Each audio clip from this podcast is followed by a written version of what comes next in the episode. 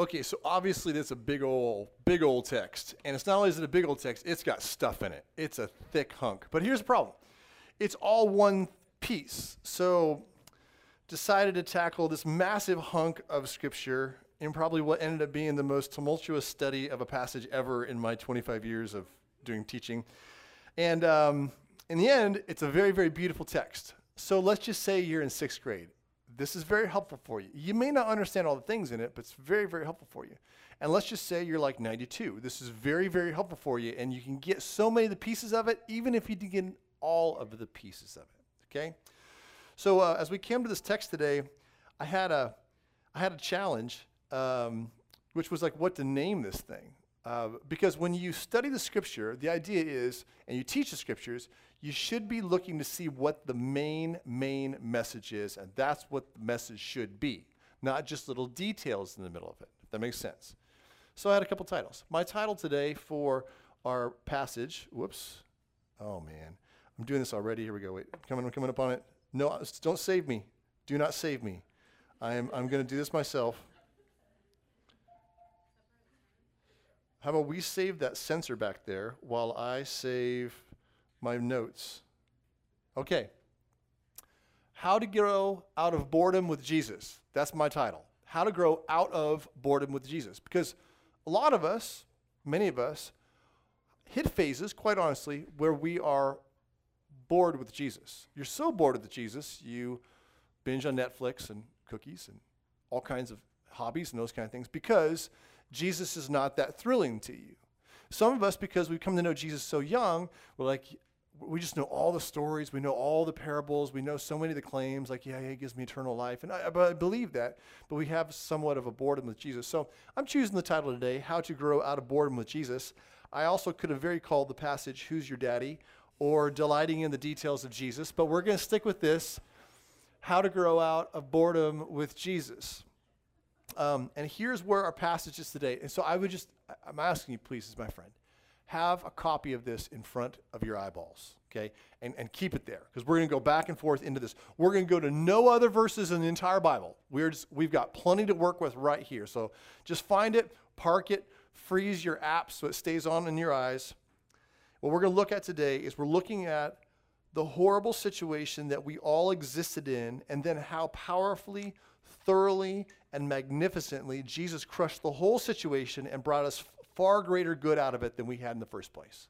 We're looking at a horrible situation, how Jesus comes in and amazingly crushes it all and builds something that is so much better than what was bad in the first place. Um, I am 49. I realize that I may be one of the more aged ones in the room. Um, there's this old show called Beverly Hillbillies. If you've not heard Beverly Hillbillies, can you just slip your hand up right now? Okay, small reference. There's this old show, black and white. I grew up watching reruns of reruns, and the beginning of it, there's a guy named Jed Clampett. He's a hillbilly. He's out trying to shoot some animal, a deer, poof, shoots it, rabbit, uh, shoots it, and up in the yard bubbles oil, right? Uh, crude oil, right? And, and out of that, that tragedy of his yard being blackened by oil gook, all of a sudden this amazing thing happens. They become millionaires. They move to Beverly Hills. Out of the tragedy comes something really wonderful. In our passage today, I want to give us a little framing in the, in the back, in the, in the, in the, the groundwork of this. We often talk about the gospel being the central piece of everything in the scriptures. It is the central theme of it. It is it is the central theme from Genesis all the way to the end of Revelation. It wasn't understood that fully in the beginning. In fact, the understanding of the gospel in, in, in, Genesis is very small. It's mostly what went wrong, where we came from, what went wrong. And then there's a little bit of a hope, chapter 3, a little bit of a hope that God would send the seed of a woman. Just a little glimpse of this gospel, right? And then through throughout the Old Testament, more and more pieces are unfolded in the, the specific promises of God and his agent, this, this one who is anointed, who would someday come and do this. And it was all kind of mysterious and fuzzy. And then Jesus came, and then Jesus unfolds it all, right? He pours out the commentary, now we understand everything in the old and what's happening now. It is this unfolding story. But the core piece of that is always this that God is coming to a broken world and that He is reconciling us through the work He does, not through us shaping up. Um, so I have a, a, way that I describe this um, and teach this. It's called we call it the, the gospel in six. I just want to plug this in. This, this is the categories where we're going to unfold this morning. Um, when we go through this, we talk about who God is. God made everything. God knows what is best. He is what's best. He makes us and everything out of His generosity so we might be able to share with His magnificence, which is His glory. So He never lets glory, His glory, slip off the platform. It's always there, it's always being looked at and preserved. And He makes us to have that relationship, mankind, right? We're designed to be God centered, not self centered, because we're designed to be alive and to be thriving. So He makes us to be God centered, have a relationship with Him, rule the earth but then we get to the fall where instead of being God centered, we become self centered. Enemies, aliens, wrath of God, all that terrible brokenness. We're under the line we can't fix, but then God comes and puts a proposal, an offer on the table. Though you were self centered, broken, dead, I will make you, I will reconcile you. That's our passage. I'll reconcile you and change you. I will be your God again, and I'll be your treasure, your, your king. And more than king, I'll be the treasure of your heart. You, you love me. This is the new proposed position in the gospel. And if you want that, and only if you want that, does the significance of the payment come into place. Jesus came because we couldn't just do that. Jesus came and died on the cross, perfectly obeyed, died on the cross, rose again to earn the payment to give us what was offered. But it doesn't matter if you don't want what's being offered. If you don't want out of fall and into the offer, then the payment really doesn't do you much good. You can't just simply say, ah, oh, I just want a freebie. I want the golden ticket when I'm dead. That's not what Christ is offering. He's offering reconciliation. And the way we get that is in response. We hear the promises, we see the things that God has said, and we say, I believe you, Jesus. Jesus says, believe. So I believe you. Don't, don't try to do goody goody things. Don't try to whip a Yui on your own and polish yourself up. And so God goes, Oh, you're not that bad, because you are that bad. And so am I. We stop in our tracks, we hear the promises of God, and we respond in faith to those promises. We then demonstrate, we come to life, right? He promises that He immediately makes us sons and daughters we come to life and he said, All right, now, I want you to go present, pre- show that to people. That's what baptism is. And then he lives, gives us a life from here on out where we love him first. We are in his family and love the family second. And third, we love the people around us and we lay our lives down for them that they might know Jesus. So that's the kind of the gospel flow we talked through, right? We're going to do a workshop October 15th. It's a 9 to 5 thing. We'd love for you to be a, a part of that.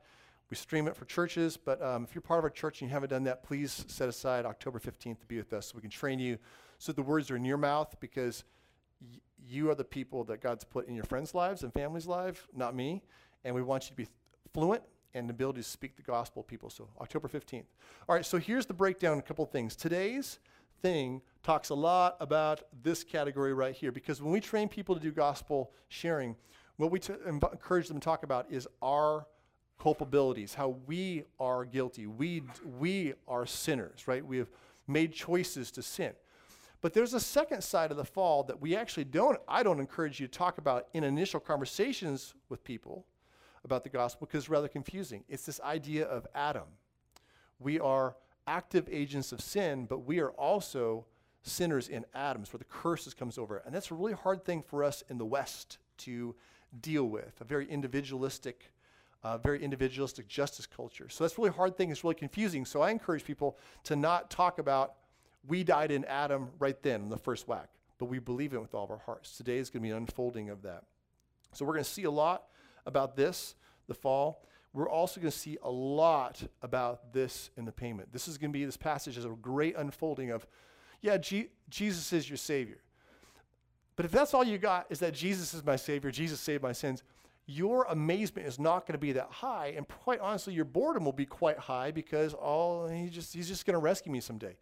I'm hoping by God's grace that when you look through this passage, that there's going to be roots and feelings. Jesus is going to take you and say, Look at what I did, and then look at what I did, and look how awesome this is and amazing. It's going to give you fuel to burn off. There's amazement in Jesus in the details of Jesus. So, those are the two categories we're largely going to unfold in this, pa- in this passage. I'm not going to. Um, I'm not going to refer back to this, this thing here, but I just want to give you a little couple categories because we talk about being gospel centered, and so therefore we want to be able to unpack that, all right? So, how to grow out of boredom with Jesus. There are a few terms. A lot of times when we teach through passages, we want to kind of allow us to discover things as we go. This passage, you just need to know where we're going before we start. We're going to get into this kind of swampy. There's some, if you like to think, there's some good thinkers in here. Um, so we're going to get a little swampy in it. So I want you to know where we're going ahead of time. Okay? Uh, a couple terms I want to clarify. there's a term called sin. And then there's a term called sins, sins, plurals. Then there's a term called transgression. Then there's a term called trespass. And those are all uh, terms in the New Testament and reflections of one in the Old Testament. They're all simply terms describing largely the same thing rebellion against God and its specific outworkings, the actions of those rebellions. And so in our passage today, it's going to move from sin to like trespass, transgression. If you never read the scriptures, you might go, What the world is this? I'm just telling you what it is. It's all the brokenness, it's all the rebellion against God. And when he says sin, that is usually the whole condition. Like it's the, it's the, it's the cancer that we have of our soul. And when he says sins, those are the actions of it. And guys, our biggest problem in life is not that we have done sins and that you've only done 17,452. Just kidding. We know it's in the millions.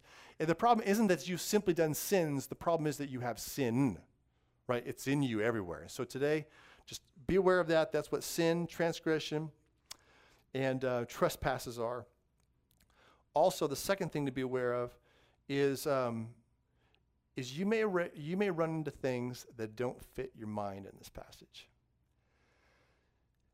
If you're a follower in Jesus Christ, Christ is king, right? And Christ is truth. The amazing thing is that you, the amazing thing is not that you were born all knowing and knowing all the ways of good and right and the things that are true of the world. The amazing thing is that He is. He comes to inform and correct us out of our wrong ways of thinking and to provide a way for us to do that. So we will face things in this passage that may rub against the values in your heart and mind. Don't ignore it. Don't ignore it. Let it rub because it's the sweet, sweet shaping of Jesus coming over your mind and your heart, and He's changing you to think true. He's showing you what really is there. So don't just ignore it and have a second category where I have the secular, secular world, my sacred world. I have my real world and my fake Jesus world. Jesus is real. And let Jesus come over all your thoughts in this passage. The third part is this You're, we're going to run into a concept we call federal headship. It's a, it's a theological category.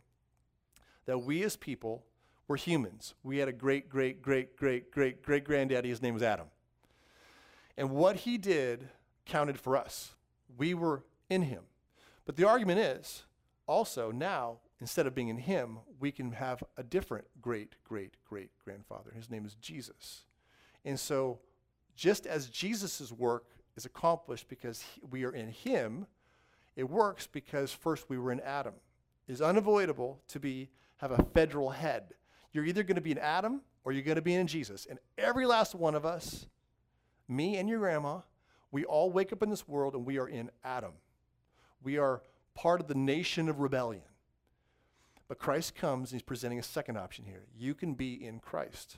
And only Christ can pull you out of Adam and put you into Christ. Okay? So, federal headship, big fat category, and man is just going to rub all up against your Western senses of justice. It is. And so let it rub. All right? Let it rub prayerfully, thoughtfully, a thing to engage with the Lord. Let's look down our text and I want to walk us through our text. I'm going to read through this. You're going to read through. I'm reading out the ESV version of the Bible in case that helps you, in case you have a King James or an NIV or a message. This might sound a little bit weird because different passages, but I'll be reading out, the, out of the ESV. And I'm going to be explaining a few things just with words in the text to kind of make us go along because we've got a lot of things to read, okay? So our first piece is this. The setup of our passage is, is the book of Romans. Paul's writing it by the Spirit and he's one of his dominant themes in this is how does the work and message of Jesus tie into what God already did, which was the Old Testament, which people largely misunderstood. So he's tying these things back into it. So once again, you're going to see some language here where he's tying the Old Testament back into the work of Jesus. And the first thing he's doing is telling the people that have a Jewish understanding the problem is way bigger than people messing up God's Old Testament. So we get into our first verse, which is 5:12. He says, Therefore, going deeper into the reconciliation accomplished in verse 11, just as sin came into the world through one man, that's Adam, and death then through sin, and so death spread to all men because, or demonstrated through the fact that all sinned. So sin went everywhere into humanity, and along with it, physical and spiritual death. We all know that. Everyone keels over, everybody dies. But not only do they physically die, we have spiritual death that follows that. So the death has gone everywhere because sin has gone everywhere, because Adam.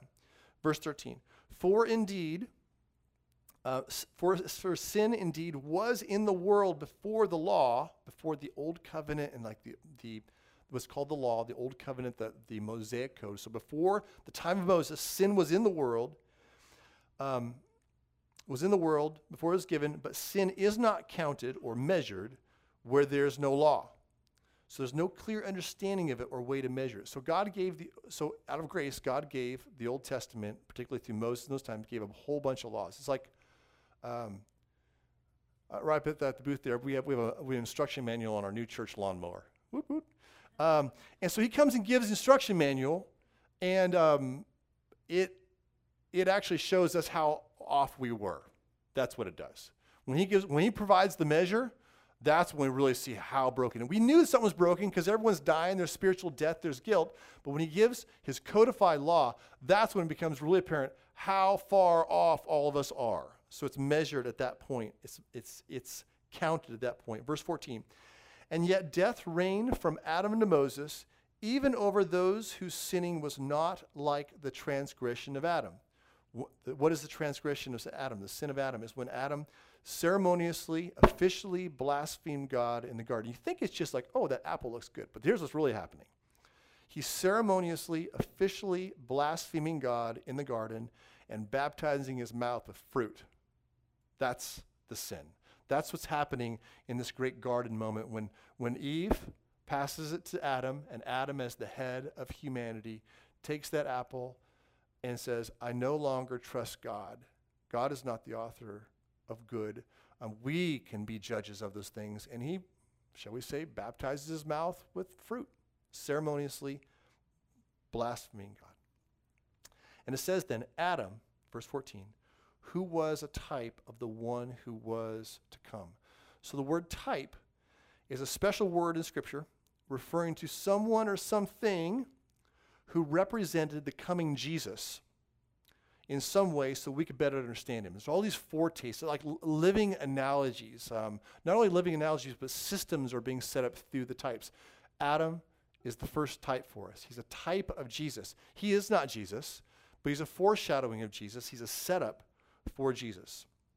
So, our first piece is this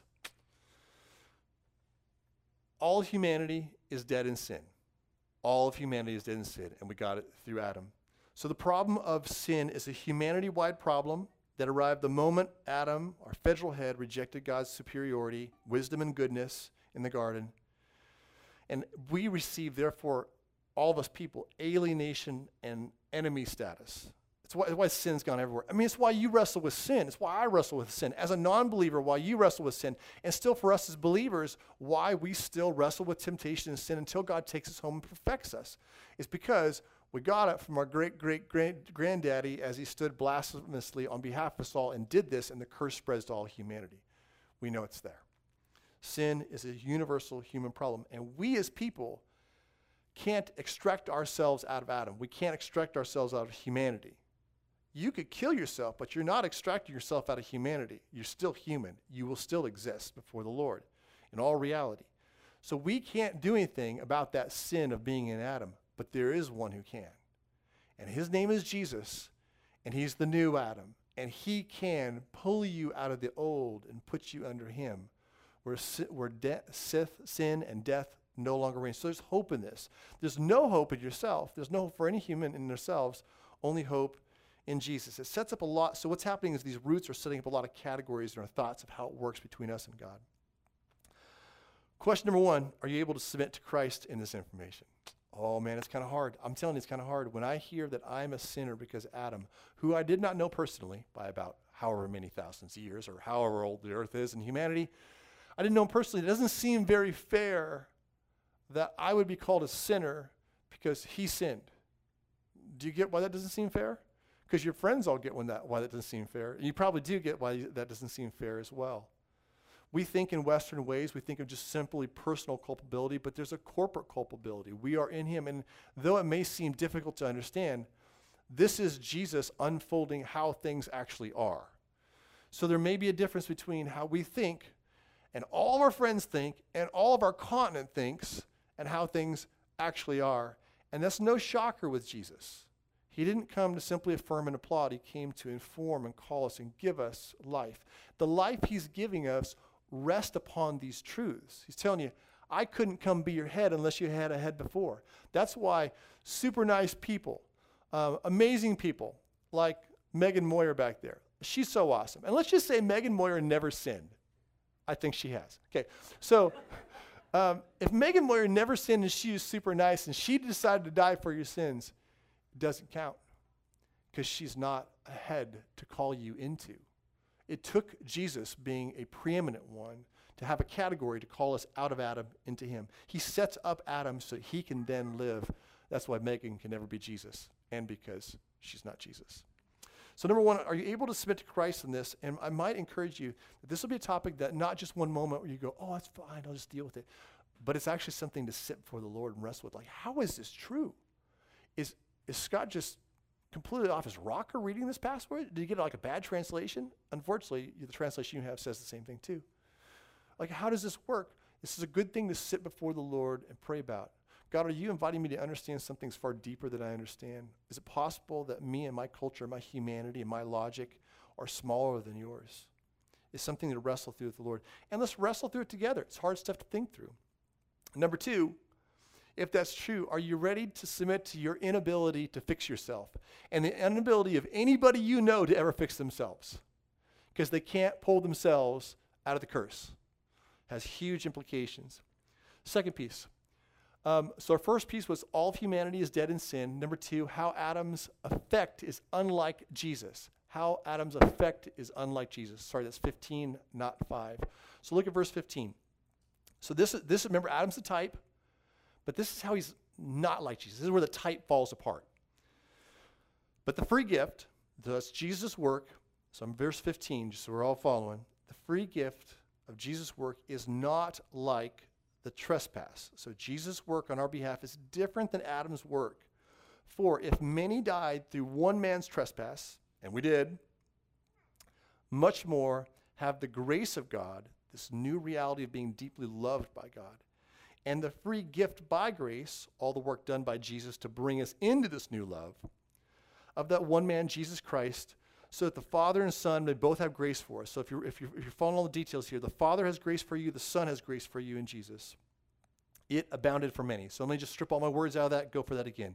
But the free gift is not like the trespass, for if many died through one man's trespass, much more have the grace of God and the free gift by the grace of that one man Jesus abounded for many.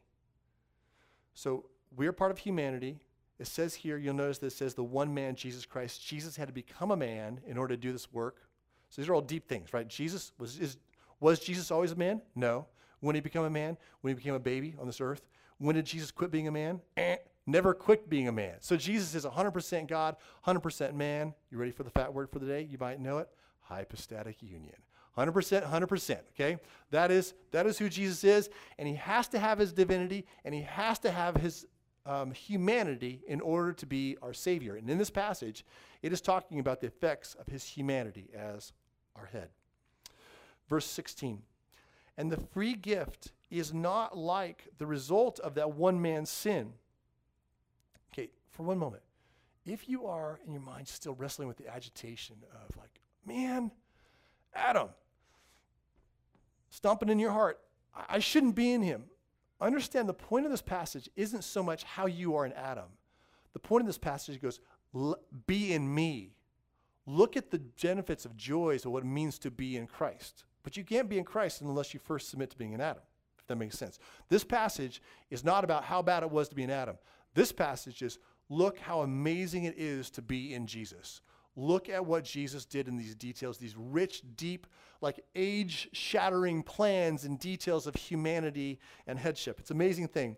So the free gift is not like the result of that one man's sin. For the judgment, the result following from the one trespass, his, act of sin, brought condemnation, being correctly judged to be wicked.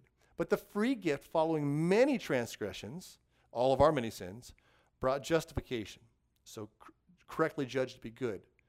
Why? Because of the goodness that was given to us by God. Verse 17. For if because of one man's trespass, that sinful act, death reigned through that one man, much more will those who receive the abundance of grace and the free gift of righteousness reign in life through the one man, Jesus Christ. In a way far greater than the death reigning, Christians will reign in life in the future. That's the argument of verse 17. Our third piece is this how Adam's effect um, is, sorry, I meant to say like, typo. Love me anyway. It's the effect of Adam still on me. Okay, so how Adam's effect is like Jesus. The first one is unlike Jesus in that Adam's effect was deadly. It's like Jesus in that it's federal in verse 18 and 19. Therefore, as one trespass led to condemnation for all men, so one act of righteousness leads to justification and life for all men. So one act leads to death for everybody, one act leads to justification and life for everybody. All mankind being under the condemnation of Adam's trespass, now we have only one chance at justification, and that's the work of Jesus Christ. It's the only one for all of humanity. Verse 19 For as by one man's disobedience the many were made sinners, so by one man's obedience the many will be made righteous. What I'm saying is the federal headship of Adam and the federal headship of Jesus are absolutely unavoidable things scripturally. We're not looking at just one statement woven into a line here. Do you see the repeats of these arguments? Repeat, repeat, repeat, repeat, repeat. Because in the end, you must be in Jesus. You must be in Jesus. You want to be in Jesus. To take advantage of all that Jesus does for us, you have to be in him. And so there is a stress through whole lines of argumentation and multiple verses here. Federal headship, it's a real thing. You really were in Adam. So are all of us. But you could be really in Christ. And most of us in the room are really in Christ. And he wants us to see the goodness of that. Our fourth piece is this God showcased his victory and our blessings using the law exposed sin. Slight typo on that one. I'm sorry, guys. Gosh, I need an editor. God showcases victory and our blessings using the law exposed sin. At least you could say this guy didn't preach down at me, right? God showcases victory and our blessings using the law exposed sin. Verse 20 says this Now, tying this back into the big argument about how this fits together in the old covenant law, the law came in to increase the trespass, to highlight it, to make it measurably seen. But where sin increased, grace abounded more. So, with the vastly increased sin shown to us by the law, we now even have more levels and heights of God's grace and love poured out with this amazing effect in verse 21 so that as sin reigned in death, grace also might reign through righteousness, leading to eternal life through Jesus Christ our Lord.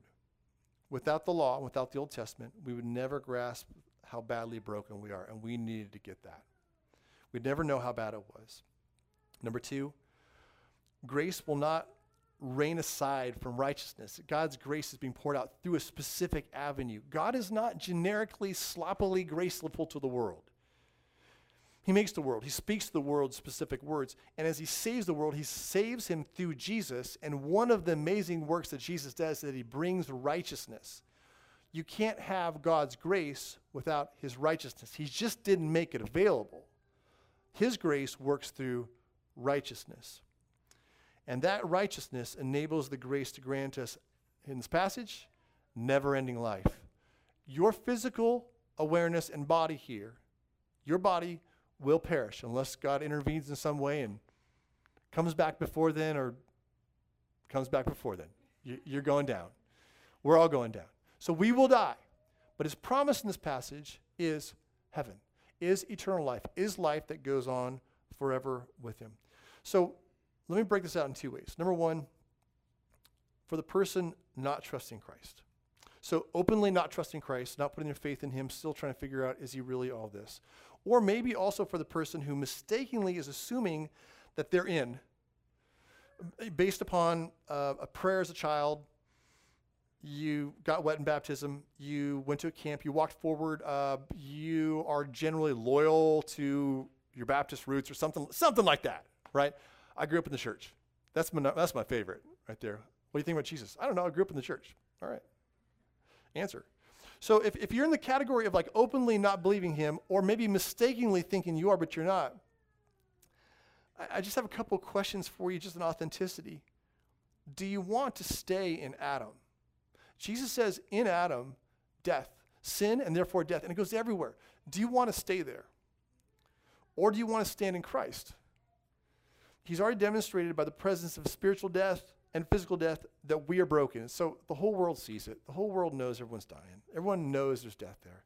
And then furthermore, he further demonstrated just how impossibly deep the problem was for us by giving us his ways. And then quite honestly, if you read Jesus's, so that's the Old Testament law, if you read the commands of Jesus, you know what they're going to do to you as a person doesn't have the Spirit of God? They're going to break you. You can't do them. You just can't do them. They're way above you. So he's already showed us the impossibility of that. So my question is, you know, what will you choose? And really, what will you continue to choose? Like, who is more lovely? Who is more trustworthy? Who is better informative of where you came from and where you're going? Like, who is that than Jesus? But know this that the invitation is open. The call of Jesus is clear. It's really sweet. A couple of short words. Come to me and you will find rest. It's authoritative. Repent and believe the kingdom of heaven is at hand. It's sweet, it's authoritative. Jesus says, Come to me. Come to the new head because you can't do it on your own. I want to, f- I want to finish out the message reversing a couple themes through all this. We just ran through this a thousand miles an hour. No other way to tackle it for me. Um, I want to look back at the joys found in this. So, joys are in the details.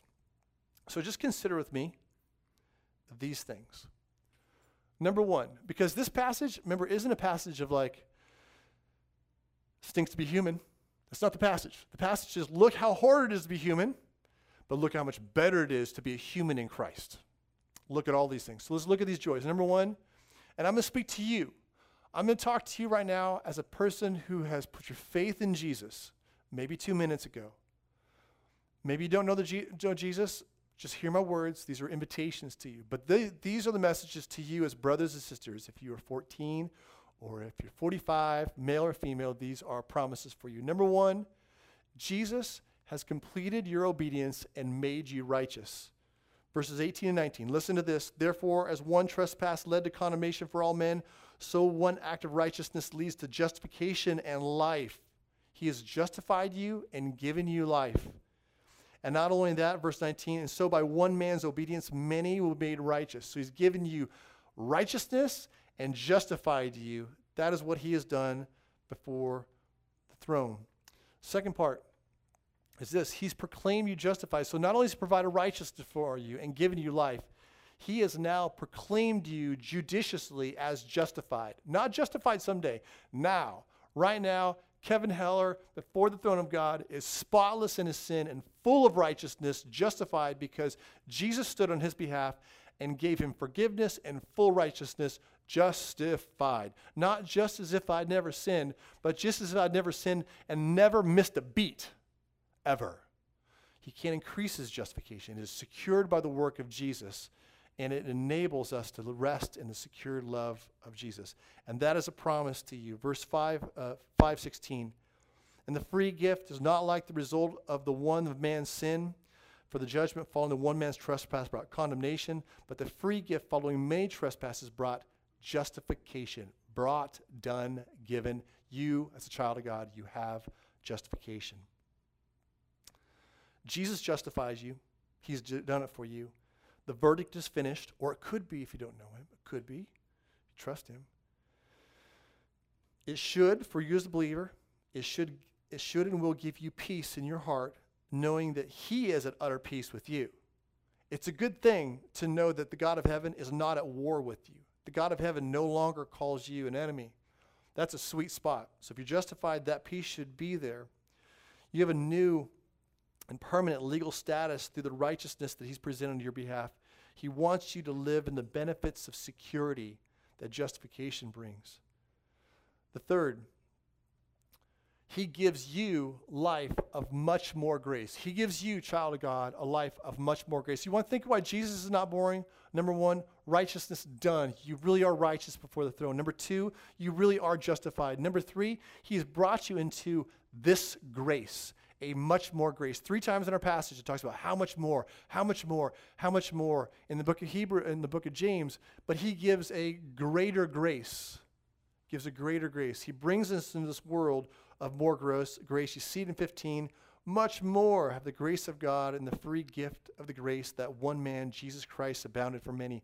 That is capstone on top of how bad it was. Look at this horrible tragedy. Look, he unloads the horrible tragedy and goes, but how much better is the work of Jesus? It's this new life of abundant grace that we live in. He gives you, as the believer, grace that dwarfs the greatest sin or offense in your life. Absolutely covers, decimates, and smashes it. There is no moment in the Savior of Jesus, in the Savior of our heart Savior, where he goes, Well, that was pretty bad. I don't know. Maybe this is a bum deal. Maybe that, ex- maybe that, ex- I mean, I died for him, but that's some pretty bad porn right there. That's some pretty bad cheating on the marriage. That's some pretty bad backstabbing right there. That's some pretty bad, that's some pretty bad. If you are the son and daughter of Jesus, the grace for you is far greater than the depths of your sin. Far greater. He wants you to know you live in the land of much, much more grace. And if you do live in the land of much, much more grace, it should and will bring joy and rest. That He will never cast you aside.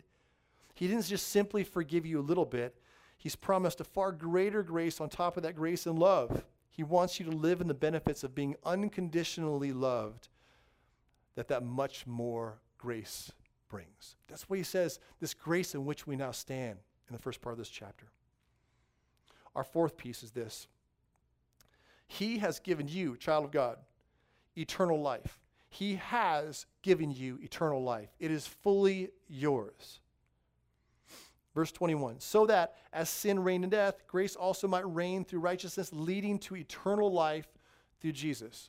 Child of God, when your eyes grow dim and you close your eyes, you will open them to Him, and it will never end. It will never end. Eternal life is yours. It is a repeat, clear promise of the Savior. It's not a vague one. If it's vague to you, you, you need to read His promises. You need to read His promises because I might die before you. Okay, and, I, and as I'm on my deathbed, um, here's what I need. We need to talk gospel. You need to gospel me. I'm going to gospel you. And so when I'm laying on my deathbed, I just need the refreshing words of Christ. I need the promises of Jesus. I don't need general concepts. Bring me texts. Read the words. Read the promises to me. Like, here you go, Burns. Eternal life. Promise for you. Joy is forevermore. Bring us promises, not vague thoughts. Let's, let's quit living in these vague thoughts of the gospel and vague thoughts of the promise of God. Get gritty. Get gritty. And to get gritty means you got to be fresh in the scriptures. You got to be inhaling it, digesting it, reading it. Get gritty. He, you, child of God, have been given eternal life. And the last piece is not only has He given you eternal life, but it's a pretty amazing eternal life. He has appointed you to reign in eternity. It's a subtle argument in the middle of all this. It's a pretty subtle argument made in verse 15. See if you can track it. It's right there. For if because of one man's trespass death reigned, that's reigned, ruling words, death reigned through that one man, much more will those who receive the abundant grace and the free gift of righteousness reign in life. Two things reign here. You'd think it'd be death and life. It's not. It's death reigning and you reigning. That's what's opposed. You don't just not die, you don't just live, Christ promises you will reign with him. He's promising you glory and an honor and a future and happiness and joy that you have no idea about now. It's not just that you'll exist on. I guess I'll be happy. I guess he'll keep me from being bored on year 10,000. Totally different. You're going to reign with him. There is glory and honor and power that our minds haven't begin to get because we are now in Jesus. He's that good. He's that much of a righteousness giver, that much of a justifier. That much of a new grace giver, that much of an eternal life giver, that much of a reign giver. He's appointing you not only to not die, but to live and reign with him. And if you get that, and if you get that, he wants you to live in the benefits of knowing that you have a future of honor and glory, and that this life is simply investment in the grand one beyond, and that his promised gift of reigning in life brings hope. So, brothers and sisters, there we go. Super fast run through a big, thick, swampy portion of Scripture that has so much in it that will properly grate against your reasonabilities and your sensibilities, right? Does. Uh, some of us maybe it doesn't because we've looked at it so long. But even if you looked at it a long time, you still go, man, that's just different than everything I was raised to think. So notice this, and is Christ really worthy of trusting in this? And are we reading it correctly? Are we reading it correctly, said like literally 18 times in one text? But number two, are you willing to give up on hope within humanity? Hope comes from outside of humanity in Jesus, who then becomes in humanity to bring us to this new head. And third, and this is what I really want you to walk out with you want to grow out of your boredom with Jesus? You want to admit it? If you want to grow out of your boredom with Jesus, look at the deets. Look at the details. Look at the things. Look at the specific promises. These things, they're not designed just go, okay, yes, he gives eternal life. Sit on that before Him. God, you've promised eternal life. Is this really true? What does this mean? You say other places of Scripture, God, you promised that I reign with you. I, I don't get that. I just want to get through the day. I just want to get my nap in the afternoon. I just want, I just want to get married. I just want to have kids. I just want to retire. I just want, I, I, no, no, no. He's promising something way bigger. Sit before Him with these promises. If you want to grow in amazement and awe with Jesus, you got to take the specifics, the details, the muscle of what Christ has done, and sit before Him and say, Lord, let it sink into my heart create joys, create hope. Let me be strong and rich, not only in my understanding of things, but in my belief and my delight that come out of those things. Look at the amazingly horrible situation that we all existed in, and then how powerfully, thoroughly, magnificently Jesus crushed the whole situation and brings us to a far greater grace and life where we rule and reign with Him. Let's pray. Father, I, I as I have prayed with this passage, um, Father, I pray that you would just unfold these truths before us into sweet fruit of confidence and peace, rest. Unfold these, these passages in my brothers and sisters' heart and my hearts into amazement and gratitude, um, into excitement about the life that is to come, hope in the life that is to come, anticipation and um, um, really relishing in some of these vague, amazing things, such as reigning with you, that it's just so hard for us even to like get the tip of. So, Father, we are your people. This is your word. Your spirit is in me. Your spirit is in all of us that know you. I pray that you would please open our eyes to your wonders. Please protect us from a, I think, a, a tipping point moment in our hearts where we will take newer, heavier, sharper, higher truths of you, and we will either push them over into not caring, or else by your Spirit they will be pushed over into life and vitality and joy and hope. And Father, I pray that you would please push those uh, over in the hearts of us at Cross City and those who are friends and family, or push it over so that we are amazed at Christ, our new head and that we love him and that we taste of these promises that Jesus, you've invited us into. You've told us to come to you and find rest. You've told us that we come to you, out of our bellies will flow rivers of living water. You've told us, I've told you these things so that my joy might be in you and your joy might be full. So, Jesus, please, by the power of your Spirit, as you've taken us so far to bring us in this room and so far to look at this passage, now please finish that work, Father, by your Spirit and pour out a lighting of this word on fire in our hearts so that we might not scoff at your beauties, but instead be absolutely delighted. That is your work, Father, and I ask that you would do it because you love us as your kids. In Christ's name we pray.